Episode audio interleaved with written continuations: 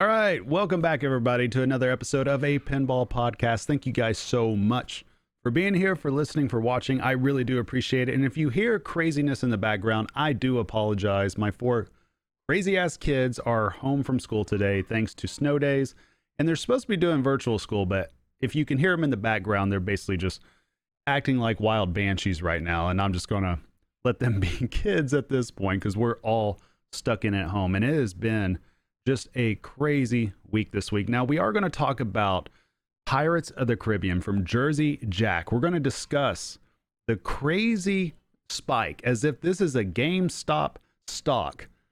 We're going to talk about this crazy spike that has happened. But before then, just a little bit of uh, general talk just for a few minutes. Um, pretty much, I had another podcast that was ready to go with Tom Graff of Wisconsin. We were going to talk about a tournament that was to be this weekend at District 82, the Winter 2X. However, my whole computer software, my camera, everything just bugged out the entire time we were doing it. So unfortunately, that file is so corrupt. It's I don't even know if it's savable at this point.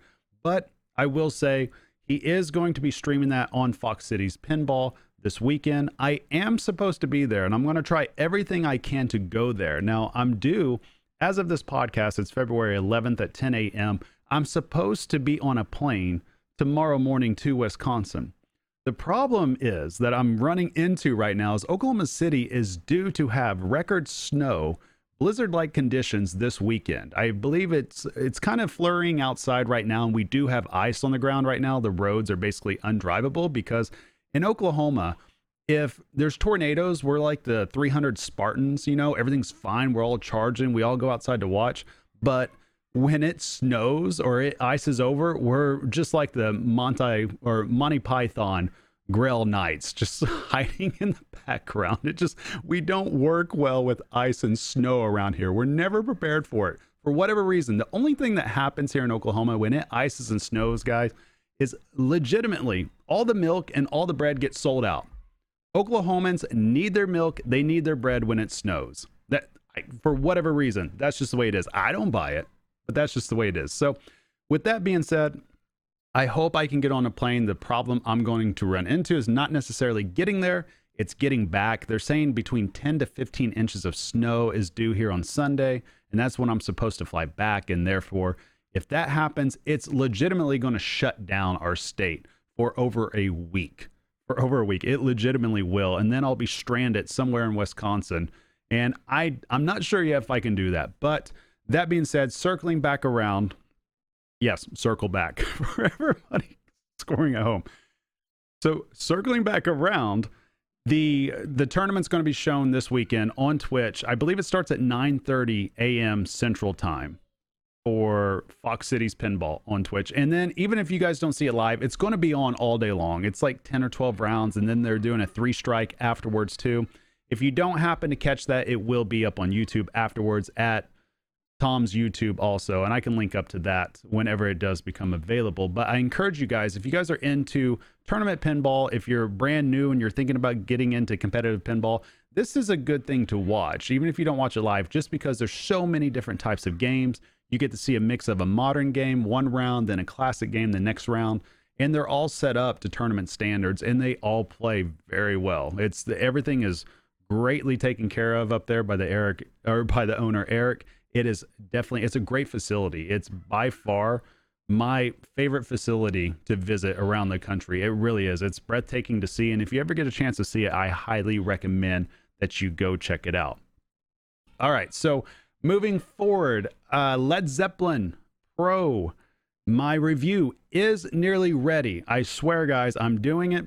I decided to add in a lot of B roll to this one. I wasn't going to just do a podcast just to talk about it, although you probably heard me on either Kaneda's podcast talking about it briefly or for a couple of minutes or talking about it on this very podcast as well. You know, and definitely to clear there because I've had some people asking me different questions about it, about what my true opinion is and everything you know, the reality is the way that I operate with pinball, I want to always give honest feedback. And just because I have certain criticisms of a pin, it doesn't necessarily mean that I don't actually enjoy that pin. I recognize that not every pin is perfect. And therefore, you're going to have some issues with it. There's always going to be something that isn't quite right that you wish was a little bit better or that you just don't like at all, certain mechanics, certain design choices. That happens. But the reality is is there's still a ton of fun in it and it's still fun for me to own personally. I mean, it's just to me it's like a video game. If I'm playing a video game, I may not like all the choices in it. I may not understand all the choices in it, but I'm still going to enjoy playing that game for an extended amount of time. And that's the way I feel about Led Zeppelin. For me, it's a fun overall game, and my review will be fairly positive. Just spoiler alert, just because uh, from the way that I look at it, it is a fun game. Now, with that review, I'm hoping to have it out. My goal was to have it out this week, but I'm probably going to bring it out early next week. Legitimately, I've gone all out for this video. It's I'm terrible at editing. I'm kind of just teaching myself along the way. And I legitimately have over a hundred elements of B-roll for this video. That's roughly about 11 to 13 minutes long, sometime somewhere right around there. So I try to keep it moving along, and hopefully you guys will enjoy it overall because that's the way I plan on doing my reviews from here on out. Whenever I do get a hands-on review that is here at my house or somewhere close by on location, that's my general plan. So, moving forward to the actual podcast topic now. Six minutes in, and we're finally getting to it, guys. Thank you guys for hanging in there. All right, so Jersey Jack, Pirates of the Caribbean. If you guys have not been paying attention to this lately, the prices on there have absolutely just shot up through the roof. And I've been wondering, just to myself, when I'm sitting down here, you know, not talking to anybody but a mic, just wondering what does this mean for pinball exactly? And when we're talking about these prices shooting up, to give you guys an idea, let me bring up, if you're watching this on YouTube, you're going to see my display capture real quick, and hopefully this will work. Got to remember all my buttons, of course. I'm not even going to edit it out. You guys are going to hang out, hang out here with me when I'm doing this. Come on. Come on. There we go. All right. So this machine came out, guys, roughly about two and a half, three years ago now. It's or maybe two and a half years ago. It's been a little while. Back in 2018, announced late 2017. And as you guys can see, the MSRP for these pins back in the day was 8500 for the standard, 9500 for the limited edition, 125 for the collector's edition. And knowing all this, the pins right now are selling for anywhere, and this is up on Pinside. The pins are selling for anywhere between $19,500 clear up to $25,000. And there are multiple pins up for sale. This isn't just one or two. Last time I checked, as of this podcast, there's at least eight, and I know of at least five others that are out there that aren't even on Pinside that are right around the same price. And it's it makes me curious as to where this is going to lead at what's the end game to this. And what I mean by that is keep in mind that this game basically goes against nearly every single talking point when it comes to what a lot of people believe pinball should be. It legitimately does. And I'm going to go over why that is here in just a few, but knowing where these prices are, I would be absolutely shocked, shocked, just floored if Jersey Jack does not rerun these games, I know it's been heard or been said they don't plan on it and all this, but it, there's money obviously to be made here when we just saw what the MSRP was just a couple of years ago. And now we see a pin that was 9500 new in box is now being priced at 20,000 to $25,000 used. That, I mean, that right there. If you have a Pirates and you're debating on selling. I mean, me personally, if I had one, I would be selling right now at 17, 18. I would just be going, collecting my money, moving on because I would be absolutely shocked if there's not a rerun of this. And I don't have any authority on that. I don't know. I'm just saying, just looking at how this is all working out, I would be very surprised when I look at the history of Jersey Jack from rerunning games when I know that they're looking at this and when you see that you could probably price this machine all of a sudden for two to three thousand dollars more with the same amount of price for parts that could still be around, I mean, why not do it? Why not do it? But coming back to why this goes against every nearly every single talking point that we know about pinball or what people believe pinball should be. We got to look at it this way. On this pin in general, there are. All right, one second. I hear a kid crying. Let's go check that out real quick. Okay, we're back. Sorry about that. Apparently, one of my daughters was upset because the cat was not playing with her. Obviously, I should have got a dog. But getting back to it, okay, the funny part about this pinball machine is that it does go against nearly every single talking point when it comes to what a lot of people believe pinball should be. And those points are, and this is dealing with pirates, of course, these points are is that there was a lot of lack of assets with this game in which it didn't have key actors. There was no music from the movies. The rule set itself was incredibly complicated incredibly complicated. If we just look here on this capture, this is the rules flowchart right here. And guys, I'm the type that I love a great rule set. I love in-depth rules. I love rules that are have a lot of breadth to them also. But this right here, this even confuses me as me at times. This is a very difficult rule set to really figure out. And I mean, just the rule set in general. There's 22 characters to choose from.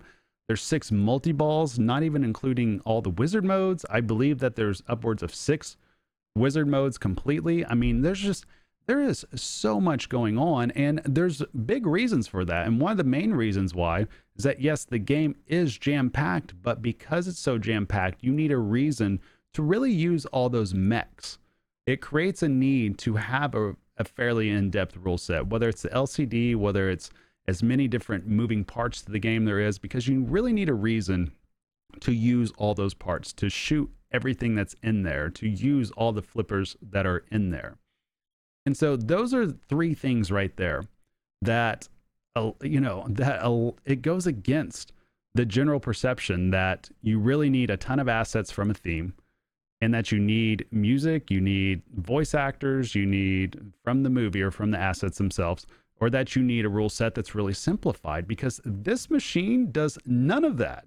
It literally does none of that. And even when you get even a little bit more in depth to it, if you guys remember, and this was on Jersey Jack's YouTube channel back in April of 2018, to where before this machine went into full production, they legitimately removed two of the mechs in there to where the spinning, or not completely removed, but they altered the mechs. The spinning mech in the middle, that's currently a single mech. Some of you guys might not remember this. It used to be a triple mech before then, and then they realized that they had to they had to switch it to single. And then also the chess mech was changed to be stationary instead of opening and closing. So those are two major things of the game that altered. Now, obviously, it didn't break the game it didn't change people's want for the game three years later, but it did alter a lot of people's perception early on because that was not a popular decision. As a matter of fact, I believe that video still it has more downvotes than upvotes, and I know on Pinside people just lost their minds. And I know for a fact with myself, my wife, she's a huge Pirates fan, and we were going to be in on an LE for it. I was going to surprise her with it because one of the first pinball machines I got her, if you can kind of see it over here, is the Stern POTC. And as soon as I saw that that mech was changing, the spinning disc mech was changing, that's when I decided, you know, I'm out. Like, I, I just, we couldn't justify doing it at that point. But that being said, it still is a beautiful game. Obviously, there's still a lot going on to it, but these are all the things that are lined up for a game in which now it's going for $20,000 on the third party market. So, what does this tell us about the future of pinball? Because this is a theme that wasn't even in high demand at the time, guys. It was not in high demand. And I don't even know if this theme is even in high demand now. I, I don't know. I I would think that the reason why that this pen is so inflated at this point is just because people want something that not too many people have. Since this game, the production of this game, there wasn't a ton that went out in the public just because the sales weren't quite that big. That's just the reality of it. And that's why I wouldn't be surprised at all Like I said earlier in this podcast, that's why I'd be shocked if this did not come back out again and do another run because there's so much money that is left on the table and that's that's free for the taking at this point. So why not do it in my opinion? I mean, if people are willing to pay 18 to 25,000 for it on third party market, you better believe new in box they're going to be willing to pay 12.5 for it even if it's the LE version on a rerun. I mean, that's just that's the way these economics are going to work for sure. And you know, I wonder too now if Pirates is going up that high. Now I'm starting to legitimately wonder and you guys are going to think I'm crazy about this, but I'm starting to legitimately wonder if the CEs for GNR at $20,000 might actually be underpriced now. I'm actively wondering that. And again, that's just speculation. I'm not saying, oh, somebody go out there and price it at 25, 30 or some crazy ass number. But I'm wondering, like, where is the ceiling to this? Because GNR is a much more desirable pen. And yes, there's going to be a lot more pens out there, but I have to believe too that the people that are in on the CEs for GNR, the vast majority of them are Mega fans. So I really wonder if I had a CE I would have thought around 18 to 20,000 would have been a pretty good resale value on it. Not saying I would do that. That would just be my assumption. But now I'm actively wondering if that is underpriced now, just seeing where Jersey Jack is going.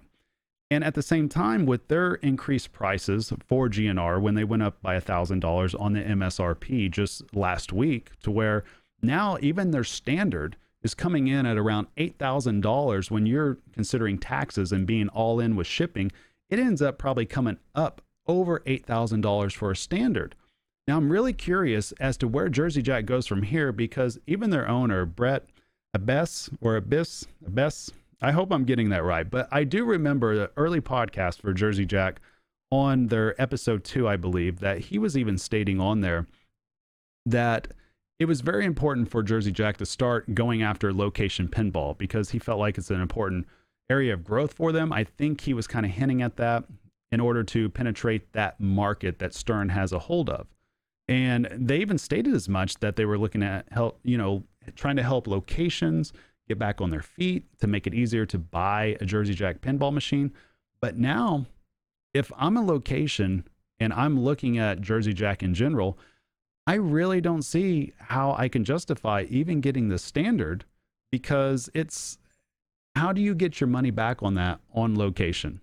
Unless you're starting to do dollar coin drop, unless you're charging a lot of money, I don't see how a lot of these places can get it. So I'm curious to see, and I'm not saying it's not possible. I'm just curious to see how that plays out in the future with future themes coming out, with new new pinball machines coming out. I'm curious to see where that matches up at. And that leads me to wonder what type of innovations is Jersey Jack going to do? What boundaries are they going to push? Now, is is these price increases will they allow for more boundary pushing? Are they just a result of raw material prices or costs going up, which probably is most likely because I can tell you from personal experience, I know a lot of stuff that I do with my career, there's a lot of stuff that is going up for raw material cost. It's it's getting a little nutty out there. So I am curious to see where Jersey Jack goes from here and how they're going to really develop these pinball machines and what innovations are they they going to do and are these games going to continue to kind of exceed our expectations on being jam packed? Like where do you go after GNR? How do you exceed our expectations? How do you even meet the expectations? They've set the bar so high. I really am curious to see what happens by summertime, where we are at by then. But that's all I got, though, guys. Is a quick episode. Sorry about the uh, little interruptions here and there. I will have the Led Zeppelin review up hopefully early next week. That's the goal. It's pretty much done. I just got to tighten up my edit. Thank you guys for getting to the end of this episode. Leave a like below, comment below. Tell me, guys, tell me what you think. Tell me what you guys think. That's what I'm trying to get out. I can't even get my intro done. All right. And I got to fix Iron Maiden too. I just noticed it's flashing purple. Thank you, PinStadiums that are on it. I have no idea why it's doing that all of a sudden. That's what I get for having power surges. All right, guys. I'm out. Later, guys.